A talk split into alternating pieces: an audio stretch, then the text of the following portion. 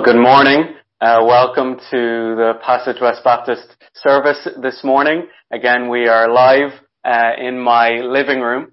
It was funny, you know, as I was thinking of uh, the service last Sunday, um, it kind of reminded me of one of those uh, Marvel movies, you know, um, maybe not as exciting, but at the end of the Marvel movies, you have them finish, and then you have the credits, and then there's like this extra little bit at the end. And so um, that's what we had in our service. We had finished, the credit came up, and you could still hear um, myself and Steve kind of talking in the background, um, which was a little bit embarrassing. But it got me thinking um, as we are doing this, and as I'm looking at a camera, it got me thinking myself: um, is is what people see on camera the reality in my own life? Is what is portrayed on camera what is real in my own life. The passion I have for Jesus here, is it real in my own life? And that is the fear for every Christian that we would not be hypocrites in what we say and do. That we want to be real and genuinely worshiping the Lord. And I think that's what I want for us in, in Passage West too, that we would be real people genuinely following after Jesus and worshiping Him with our whole hearts. And so this morning, as we think of true and genuine worship, I'm reminded of the words of Jesus to the Pharisees. He said to them in Matthew uh, 15, verse 7, he said, You hypocrites, well did Isaiah prophesy of you when he said, This people honors me with their lips, but their hearts are far from me. These people honor me with their lips, but their hearts are far from me. And so this morning, as we sing and as we worship together, even online uh, together, my hope and my prayer is that we would not just worship with our lips and our hearts be far from Him. No, that we would worship with genuine hearts unto God. And so you might be feeling, well, this morning my heart isn't genuine. And if I do worship, it would just be hypocrisy. Well, you could pray the prayer that David prayed in Psalm 51. Create in me a clean heart, O God, and renew a right spirit within me. And that could be our prayer this morning. That we'd ask the Lord to create in us a clean heart so we worship Him in spirit and in truth.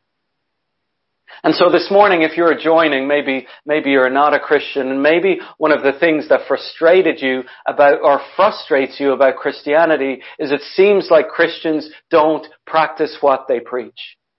And so I want you to hear this morning that it is our desire to worship in spirit and in truth. And we as Christians never ever want to say that we are perfect people, but we do worship a perfect Savior who forgives us of all of our sin. So we come this morning in worship to Him. I would like to welcome you all. I'm sure there's some of you watching uh, from different places. I know there's some right now watching on YouTube and maybe there's some right now watching on the website and also um, on Facebook Live, which is kind of our main place. But just to let you know, we have the chat open on YouTube as well and Facebook Live. So at the end, um, there will be opportunity for reflections, um, for prayers, to share verses. And so I would just ask you again, let's engage. Let's say hello to everybody. Let us know that you're here. Let us know watching with and where you're watching from. Um, let us know all those things. We really would like to know uh, that you're there, and that is encouraging for us to know that there's uh, people partaking. And even if you're visiting this morning, maybe you're um, visiting in uh, from another church. Usually, you worship with your own church on Sunday morning, and we'd encourage that. But maybe you're visiting with us this morning, and, and you are welcome, and we are glad uh, that you are here. So let me explain how the service is going to go again. After this, we will have a reading. Johnny is going to do the reading uh, for us from, from 2 Kings. And then Abby and Andrew will lead us in a song by faith. And then Brendan is going to lead us in our second part in this series, People That Jesus Met. Let us be worshippers of Jesus, not just with our lips, but with our hearts also. Let us now turn to our reading. A reading from 2 Kings 5 uh, 1 to 15. Uh, now Naaman was commander of the army of the king of Aram. He was a great man in the sight of his master, highly regarded, because through him the Lord had given victory to Aram. He was a valiant soldier, but he had leprosy. Now bands of raiders from Aram had gone out and had taken captive a young girl from Israel, and she served Naaman's wife. She said to her mistress, If only my master would see the prophet who is in Samaria, he would cure him of his leprosy. Naaman went to his master and told him what the girl from Israel had said. By all means go, the king of Aram replied. I will send a letter to the king of Israel. So Naaman left, taking with him ten talents of silver, six thousand shekels of gold, and ten sets of clothing. The letter that he took to the king of Israel read, With this letter I am sending my servant Naaman to you so that you may cure him of his leprosy. As soon as the king of Israel read the letter, he tore his robes and said, Am I God? Can I kill and bring back to life? Why does this fellow send someone to me to be cured of his leprosy? See how he is trying to pick a quarrel with me. When Elisha, the man of God, heard Israel had torn his robes, he sent him with this message Why have you torn your robes?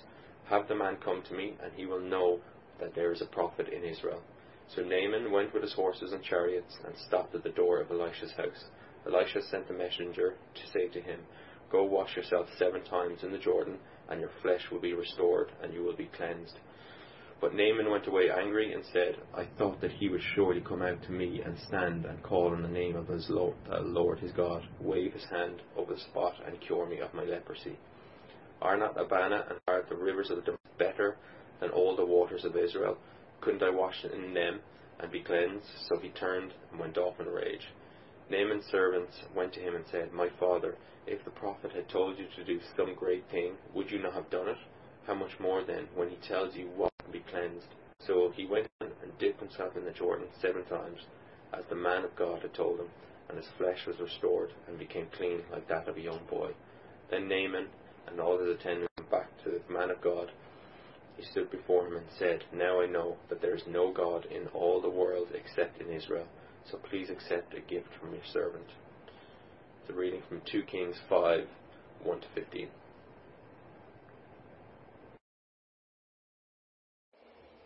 Our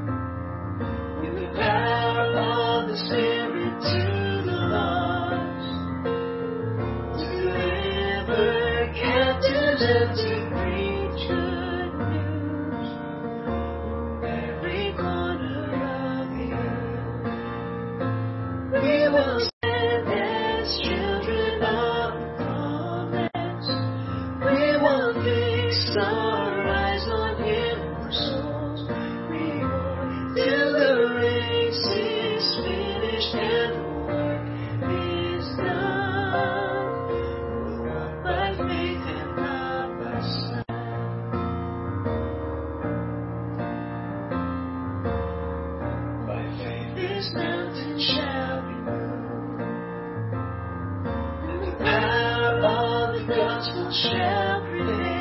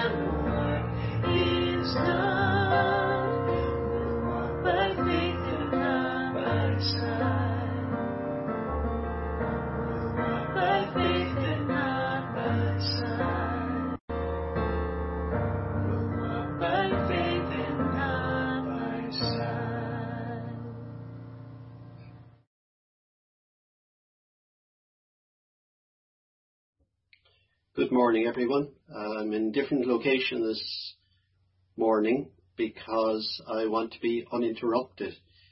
It's a little bit like what Jesus was when I mentioned last week about the man who was healed by Jesus of his leprosy, and Jesus gave him one command. It was, um, "Don't tell anybody. Make sure that you are just keep it quiet because I need time to teach about the kingdom of God. People will come for miracles and to be healed, but there's something more important, and that's to teach about the kingdom of God. And the, the reason I mentioned about the interruptions is this is my third attempt at recording it this morning. Um, I have yeah, been interrupted by dogs barking, by phone calls, by people knocking on the door. So this is it. Finally, hopefully this time it'll be right and we'll be able to, to get through the sermon fully. Um, I'm sure at times you've sat down to do things important as well, uh, and, and you just constant interruptions. That was Jesus' life. People came with what they thought was the most important thing, and yet for Jesus, the most important thing was how to be saved, how to be right with God. Jesus was becoming known and his teachings were certainly well worth considering, but the miracles were being reported, and if you and I were alive back then, we would want to see the miracles as well. We'd say, well, I want to see uh, something spectacular because what's seldom seen is wonderful. And so last week we learned about the, the leper and he wanted to tell about what Jesus had done for him. But I want to read about something somewhat different this morning and it's from Matthew chapter 8, reading from verse 5 down to verse 13. It's the so- story of a centurion. A centurion was a, a Roman soldier who had a hundred men under him. So Matthew chapter 8, verse 5 to 13. And it says, When Jesus had entered Capernaum, a centurion came to him asking for help. Lord, he said, my servant is at home, paralyzed and in terrible suffering. Jesus said to him, I will go and heal him. But the centurion replied, Lord, I do not deserve to have you come under my roof, but just say the word, and my servant will be healed, for I myself am a man under authority, with soldiers on me. I tell this one, go, and he goes, and that one, come, and he comes. And I say to my servant, do this, and he does it. When Jesus heard this, he was astonished, and he said to those following him, I tell you the truth. I have not found anyone in Israel with such great faith. I'll say to you that many will come from the east and the west and take their places at the feast with, the, with Abraham, Isaac, and Jacob in the kingdom of heaven. But the subjects of the kingdom will be thrown outside into the dark where there will be weeping and gnashing of teeth. And Jesus said to the centurion, Go, it will be done just as you believed it would. And the servant was healed from that very hour. And may the Lord bless the study and the application of His word. Let's just take a moment to pray. Gracious God, I praise you that this account of Jesus healing that man is true. It is not a fable. It is not simply a good moral teaching. It is the story of the work of God. But it goes far deeper than that, Lord God, for it teaches us about salvation. It teaches the faith that the Lord God Almighty requires of us. Help us as we study it this morning to understand it. Thank you, Lord, for this precious gift, your word. Amen. And as I said, Jesus was becoming known. This man had heard of him and he wanted Jesus to, to heal his servant because he cared about this servant. And let's face it, if you and I were there, we'd want to see miraculous things as well. But I want to point out three things this morning about this man. Firstly, he had a, a true need. For the centurion, um, he was a very special servant to the man, a very special man.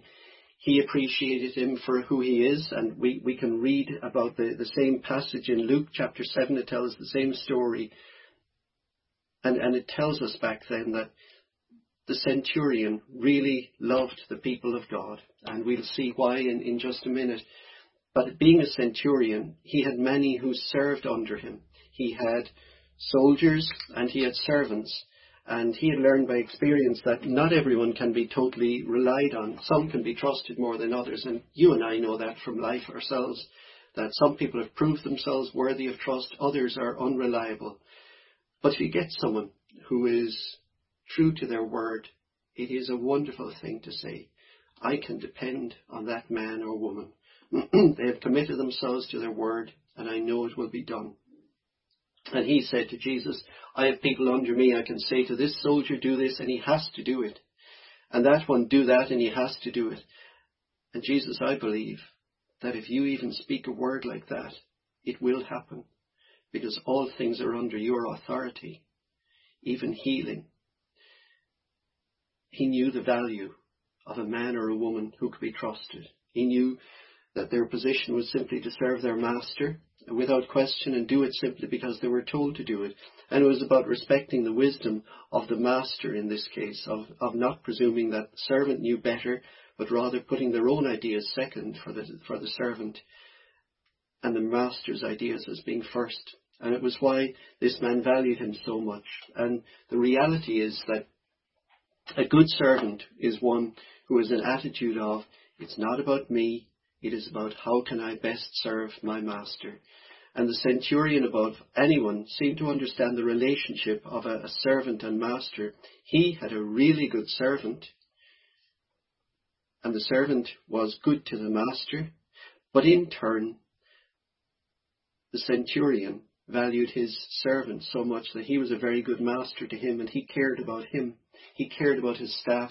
And before Paul ever wrote any of his letters on slaves and masters or, or servants and masters in Timothy and in Ephesians, this centurion who was a Gentile uh, seemed to appreciate what was right in those areas. Perhaps it was a God-given revelation to him, but he had that instinct that this is how I should treat my servant. And now this precious servant, whom he valued very, very much, was dying. And in a day when medical care was so much poorer than it is now, and we, thank God, live and we're living through times of great medical need and great medical care, but there was nothing this man could do. Absolutely nothing. There were no antibiotics then that we know of. There was no healing. Perhaps they had potions and things, but really they had nothing. When this man was dying, he was in the hands of God. But then Jesus came to town. Jesus came to town and said, problem solved. Jesus can do anything. He can make the man better. And that's how it would appear to us. But there was still one problem for the centurion. You see, he was a Gentile. He was not a Jew. And he was conscious of his position as a Gentile. He wasn't allowed worship with God's people. He couldn't enter the temple. He wasn't even allowed to eat with him, with them, because they wouldn't eat with him as far as the Jew concerned. He was unclean. He had no part in the people of God and no hope of ever being part of the people of God. And he was longing to be with them because as Luke tells us, the elders of the Jews came to Jesus and they pleaded earnestly with Jesus, Jesus, this man deserves to have you help him because he's built our synagogue, he's given it out of his own money, and he loves our nation. He cares about God's people. Please, Jesus, help him. He wanted to be among God's people and yet he couldn't be. at least not by birth, not by descent. He was such a good man that they appreciated him. He was a man of true need, but secondly, he was a man of true faith, and that is that is what makes him among the people of God, as we'll see. Because he would have basically come to Jesus and let, let's, let's say he would have said, I've heard about you, Jesus. I've heard of your teaching and it's excellent. You teach in accordance with the scriptures that I've read.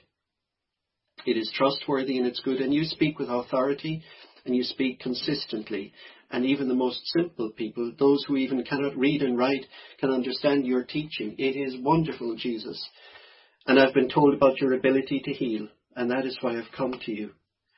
It's been tested and shown to be true, but above all, Lord Jesus, I have heard of your character. I have heard that your life is lived in keeping with your teaching. You treat people well, and that is what I most admire about you. And he says, I look at myself, I look at myself, and I'm not worthy to be in your presence. I know you can't enter my house. You're a Jew and you're not allowed to enter. But I know one thing about you. What I've heard of your teaching, what I've heard of your healing, all it takes is one word from you, and my precious servant will be healed. With one word. What was it that this man believed? What was it that, that he understood? Well, he would have understood that the God of Israel is not a God who serves us. He is not there to be bribed. He is not there to be coaxed or manipulated into doing things. Rather, the God of Israel, the Lord God, is to be served. He's to be honoured and worshipped rather than a God that I grew up with, he's thinking, who I can coax into doing things for me. And he said he would have thought, I look at myself and I realize I am not a good man. And I'm unworthy to be in the presence of this, this God. I'm unworthy to be in the presence of this man of God, Jesus. He probably didn't realize that Jesus is the Son of God at that stage, but he knew Jesus was a man of God. And he would have said, I look at you, Jesus, and I look at the demands on your life, and I realize that you have so much drain on your, on your very life, and I'm unworthy, and I know you have more important things to do, but please, Jesus, I beg you, heal this man, not for my sake, but because he's a good man. Please, Lord Jesus, do this. And I believe all it takes is one word from you, and it will be done. And you, you think about the upbringing that this man had, this Gentile. He grew up uh, outside the, the land of Israel, and he entered this land as a centurion with a with a, an army that was leading and and dominating the country. And then he came across these people who talked about their God, talked about their beliefs, and he got to see what the way they lived. And he, he read about the, the, the laws of God, perhaps. He was given a copy of the scriptures. And maybe he saw in those scriptures, he would have read the stories of, of the people of Israel. He would have read the stories of them being, being rescued from, from Egypt. And then he would have come across the Ten Commandments and he would have looked and he would have said, well, let's see what these commandments, these laws are that this God has given his people. You shall not murder. Well, that's, that's reasonable. You shall not commit adultery. That's a big improvement on what I grew up with because where I grew up with, immorality was rampant. You shall not steal. That, that's important. That should be in any law he would have. You shall not bear false witness against your neighbor. These, these laws make sense, he was thinking. This God, these people in this God, it makes sense. And the more he would have learned about them, he would have been attracted to follow this God the, and, and be among the people of God. And he would have read through the scriptures and thought, this God, he is worth knowing. He is worth studying, worth understanding. I believe he is the true God. Because he would have realized that this God is a God who desires true fellowship with men. He is a, a God who, though he is infinitely holy and incredibly terrifying in his glory, here is a God who desires humility among his people, who desires that they should trust him and long for him with all their heart and soul. And as a result, this man, this centurion, had come to understand what God desired of his people, and he lived himself with humility. He didn't go commanding Jesus. He didn't go ordering people around. He realized these people follow the true God and I want to be among these people. He is a God who lives with the meek and the lowly. And although he probably wouldn't have seen it in himself, he was a man who had learned what true faith is before it was ever explained. It was love for God and complete trust in him. And probably he had come across the story of Naaman that we've already heard. Naaman was a Syrian uh, commander and like the centurion, he was a foreigner among the people of God. He was arrogant. He felt that when he went to get healing, he thought, well, the, the man of God, he should come out, wave his hand over me, and I'll be healed. Instead, he was given a very simple command go wash seven times in the Jordan River, and you'll be healed. And he was offended. He thought, how dare the rivers in my own country are much more holy than those. I, I could wash in them and be healed. But no, he was given one simple command. And it wasn't until those soldiers of his who were under him told him, why don't you just try it? It's a simple thing to do and you might be healed. And he did it and he was healed. And the centurion perhaps, having read that story, would have realized all it takes is a word. Just do what you're told. And he would have thought all it takes is for Jesus to speak that word and it will happen. Jesus says it and it will happen. And he would have realized that God does not pander to our expectations. He doesn't do what we want him to. He was a man who understood, who understood what God desired of him. All he wants is faith. And for him, he, he trusted Jesus enough to, to say all it takes is one word. No magic, no wand waving or anything like that, no showmanship, no crowds. All he wanted was his servant would be healed. And it happened like that. There was nothing spectacular. Because you see, for the average person, for you and me, we'd say, well, seeing is believing. And we like a bit of fuss. We like to, to, you know, if you, if you, for example, you, you, you hear a rugby match on, on TV or you go to a rugby match and you hear, you know, Ronan O'Gara scored three points and there's a big shout and a roar because mankind likes the, the fuss about things. We like to know we're special. But for this man, he realized it was not about Jesus making a fuss of him or his servant. It was simply Jesus would heal him. And unlike that man we met last week who just couldn't keep his mouth shut about what Jesus had done for him and he disobeyed Jesus as a result, this man knew that it was all about Jesus. All about Jesus. Not about the centurion, not anything else. It was an act of faith and all the act of faith required was trust, just faith. Do nothing else. The man last week was told to not do something, and he did it. Disobeyed Jesus. This man was simply told, trust Jesus, and he did. And James in his letter talks about faith at times being active, that faith without deeds is dead, and by that he means that if you truly believe God, you will live accordingly, you will live a holy life and do what's right for God's sake. You'll treat others with love and compassion and kindness.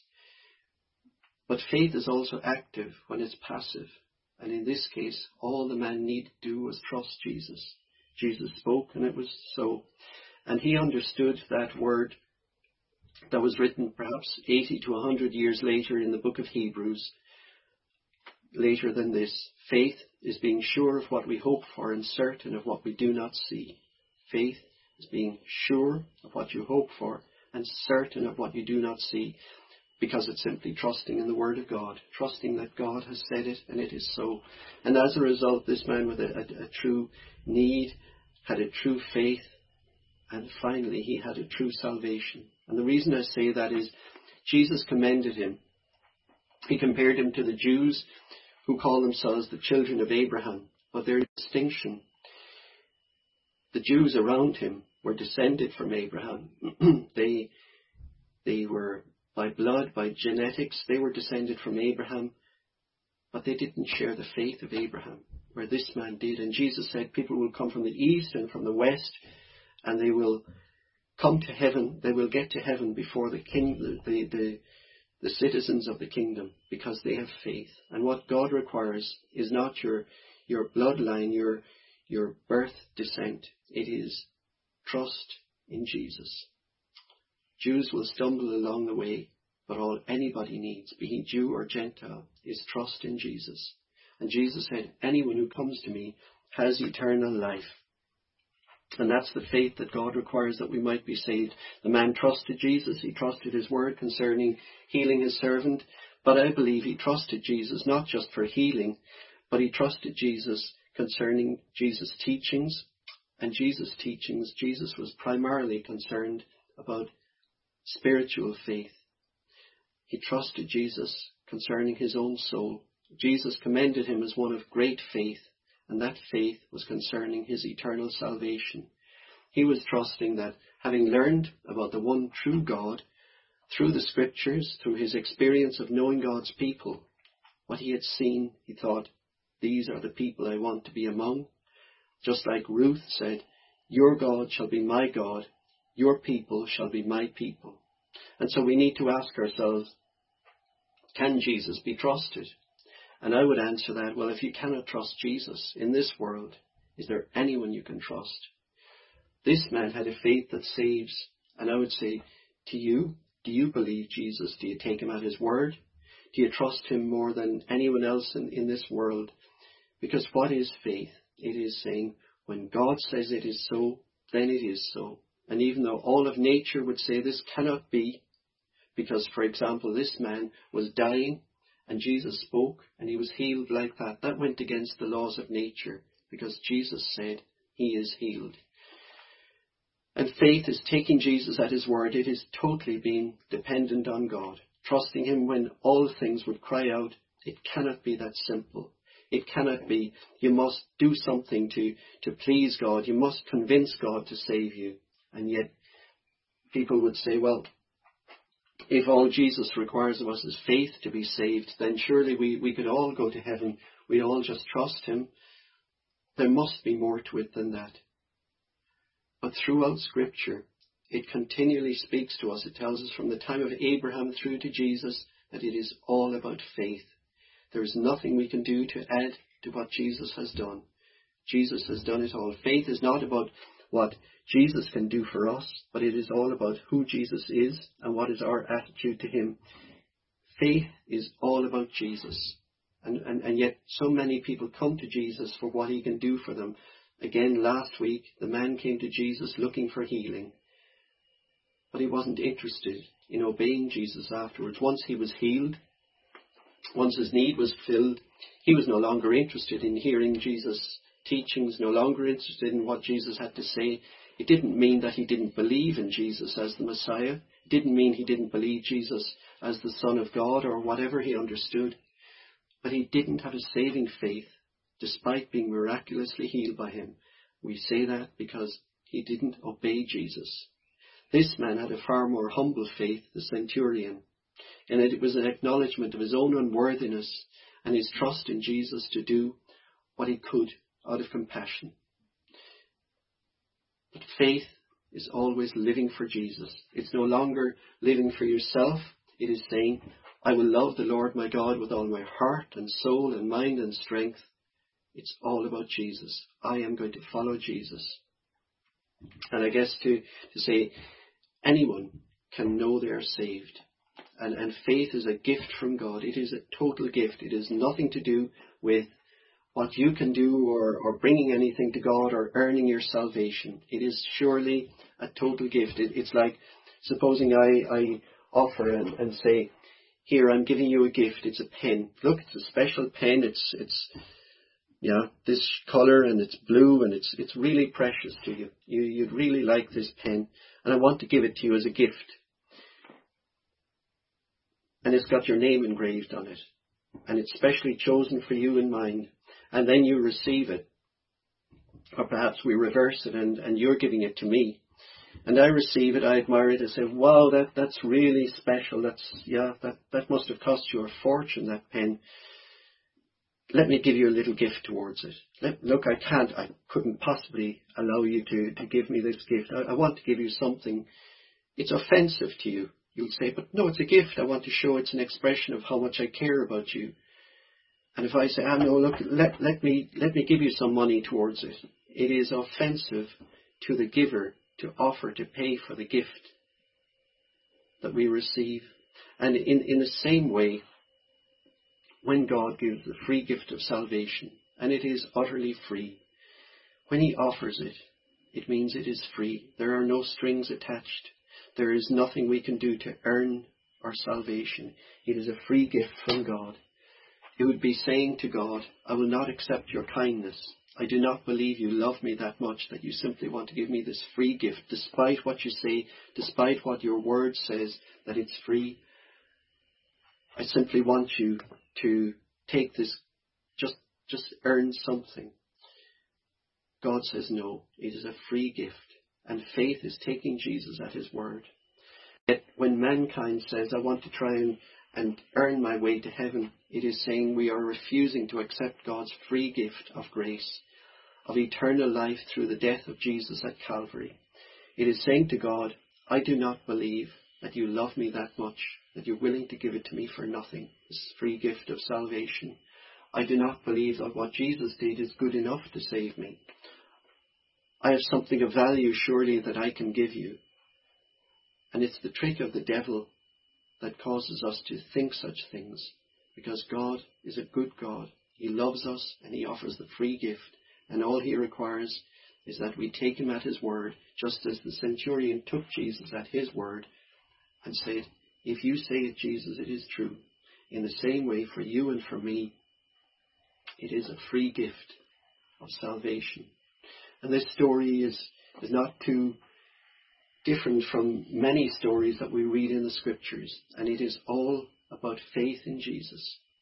Faith is trusting Jesus and taking that free gift, whether it be a pen that we offer each other and say, I won't offer you anything because you're giving it to me out of love. In the same way, when God says, all who come to him have free, eternal life, it is the gift of God. May God bless his word to us. May God bless us through the coming week. Thank you all for listening. Amen.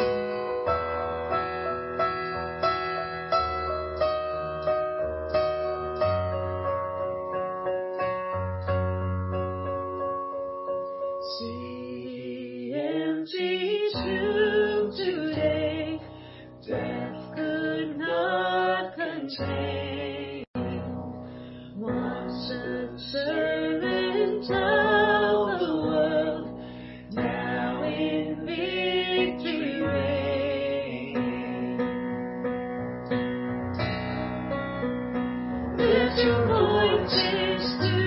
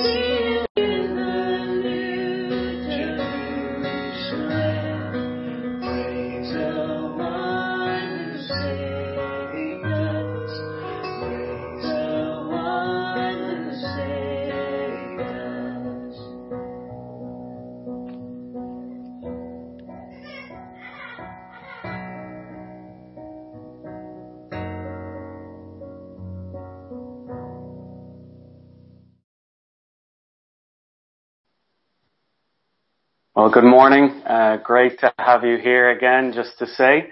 Uh, thank you for uh, tuning in. If you're watching in from uh, Facebook or our website or YouTube, it's great to have you here. Um, one day we'll be able to get all of the comments together. Even the comments coming from YouTube, we'll be able to put them all together and put them up on the screen.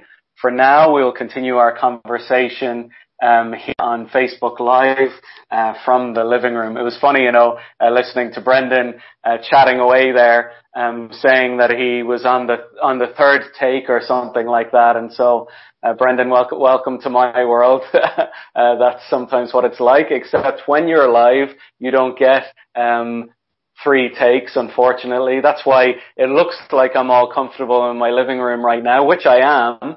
Um, but I have two doors into this room and both doors are securely locked. Uh, because I do not want to end up being that uh, BBC guy uh, that we're all so familiar with. Um, so take this opportunity again to say hi, maybe give your thoughts and your reflections. Um, I'll just give a couple of thoughts as you take your time to do that and maybe share some verses and, and I'd like to um, say hi to you uh, during this time as well. Uh, Brendan was, was saying um, with the centurion, he, he, he was a man of, of, of great faith. And so he went to Jesus and he said to him, listen, you just say the word. You just say the word. And that's the amazing thing about Jesus. All he needs to do is say a word and it is done.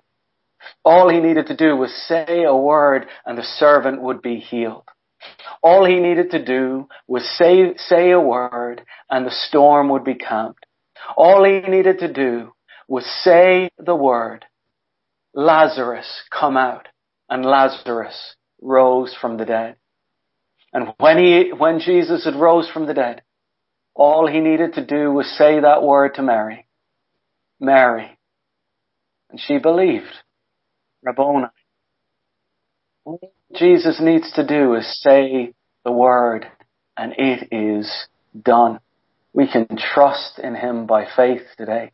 And I hope that you know that Jesus' words, they are absolutely and totally trustworthy for us. A great, great thought and it gave us truth, God's word, um, true faith shown by the centurion.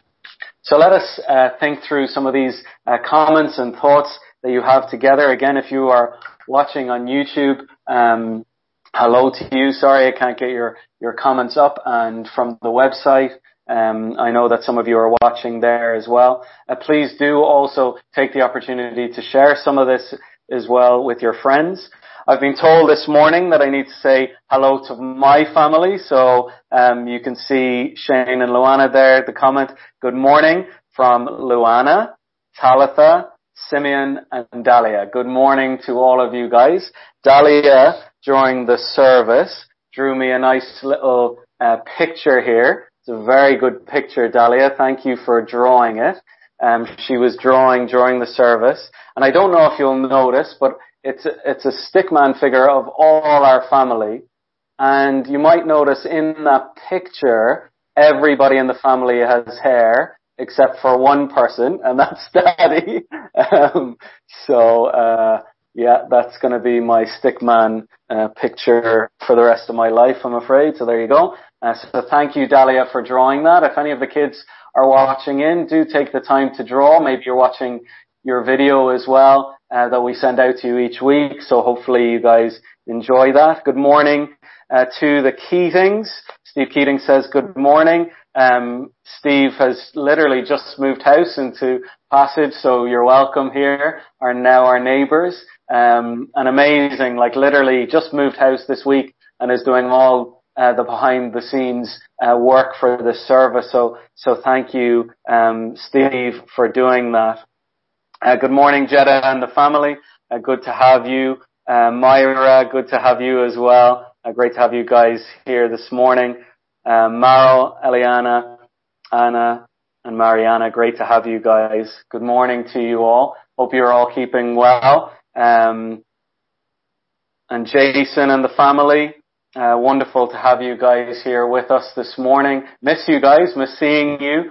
Um, hopefully when these restrictions um, lift fully, we'll be able to gather again and see each other again and enjoy uh, one another's company.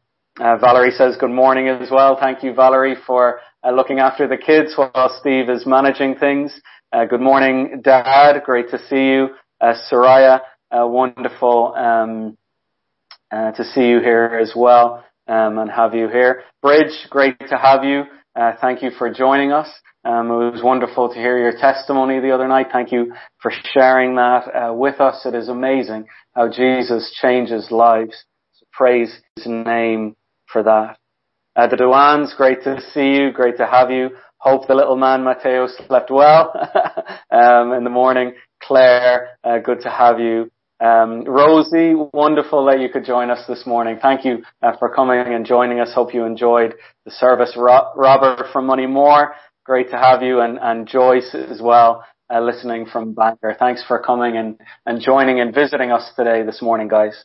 Um, so Matthew 8:13, Steve Keating quotes Matthew 8:13. It says this. And to the centurion, Jesus said, Go, let it be done for you as you have believed. And the servant was healed at that very moment. All Jesus requires is faith. We are healed the very moment we believe. Amen. That very moment he was healed. Um, Jesus didn't even need to go to the servant. All he needed to do was say a word and it was done. What power in that. And so you might be thinking to yourself, you know, um, I'm not good enough for Jesus. Jesus can't clean my heart. He can't create in me a, a new heart, a clean heart, as you were saying earlier, Shane. Yes, he can. All he needs to do is say the word and it will be done. And so we praise his name for that. Jetta writes, praise be to God and the Father of our Lord Jesus Christ. Amen to that. Um, Andrew writes later on, uh, the amazing gift that is free to us, but cost God everything. It is amazing when you think of the cost of sending his one and only son to die on the cross for us that we could be set free. We get a free gift, but at the cost of Jesus' very own son. Roxy's O'Brien uh, writes um, in John 6:28. Then they said to him, "What must we do to be doing the works of God?" Jesus answered them, "This is the work of God, that you would believe in him who he has sent." As Brendan was talking, you know, it can be offensive if you try and and repay uh, these gifts and so or repay gifts. And so we have this gift of faith and everybody is always trying to ask, well, what shall we do? What is the work that we need to do? All you need to do is believe and it is enough. And the very moment you believe and trust in Jesus, it is enough. And so you need to know that uh, this morning. Tom writes, um, Matthew 11, 28 to 30. Come to me, all who labor and are heavy laden, and I will give you rest. Take my yoke upon you and, and learn from me, for I am gentle and lowly in heart, and you will find rest for your souls. For my yoke is easy and my burden is light. All you need to do is come to Jesus. He is not asking you to work for your salvation. All you need to do is come and trust in Him. It's amazing. We do these readings um, from uh, Charles Spurgeon every every morning. So I sent out send out a recording of of me reading uh, one of his devotions, and I give a few comments on it. And he was talking again about the thief on the cross, and he said the thief on the cross, the moment he believed, was the moment he was justified. And so then he compared the thief on the cross to Paul and, and Paul's later works of evangelism and, and works for the Lord. And yet Yet what Spurgeon was saying is that the moment the thief on the cross believed, he was as justified as every believer on this planet is justified. No more and no less. Completely and totally justified. Not on the basis of what he had done, but on the basis of faith. And so if we believe and trust in him, we can be as justified as anyone else who trusts in him. Myra writes, what a great faith from the centurion, the fact that he is not even an Israelite. And I love that point as well, that this Gentile believes and trusts in Jesus. And just um, coming off that point, uh, believing and trusting in Jesus, I was thinking of that reality that Brendan was saying, you know, um, Jews and Gentiles, and really what it, what it brings about is it doesn't matter. What Jesus is saying to him is it doesn't matter where you were born. It doesn't matter who you are. It doesn't matter the way you look. All that matters is faith and trust in Jesus. Those things don't matter. The background doesn't matter. What it is, is always faith in Jesus. Abraham believed by faith. Um, Genesis 15, and it was credited to him as righteousness. Believe by faith, and it was credited to him as righteousness. Rosie writes, thanks for sharing sh- such nice words. Have a nice Sunday. I really appreciate those who sing such beautiful songs.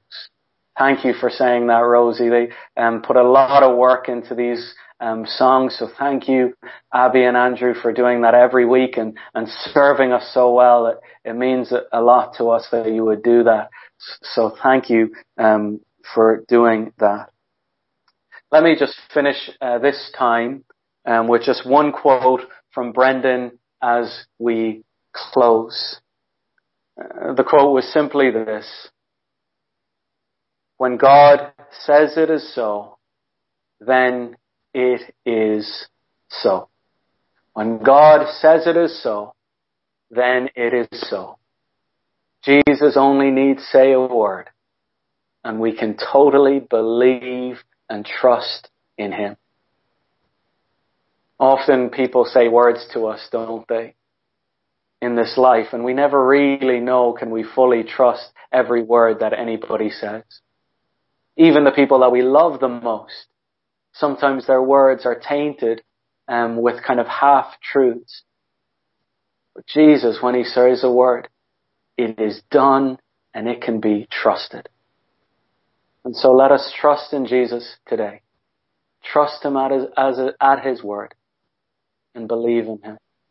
I hope and pray that you have a wonderful Lord's Day. Let me pray with us to close our service this morning. Lord, we thank you for your word and the power of your word. Lord Jesus, we thank you that you met with people in this world as we've been going through the series.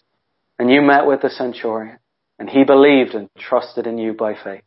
And I pray, Lord, that each and every one of us, whether young or old, might simply have that simple faith and belief and trust in Jesus this morning. He only need say a word. Lord, may we enjoy this Lord's Day as to you alone. May we go on our walks for the glory of your name. May we eat and drink for the glory of your name. Everything we do, whether we eat or drink, for the glory of your name. We pray these things. Amen. Hope you guys have a wonderful, wonderful Lord's Day. God bless you. Have a great day. See you later.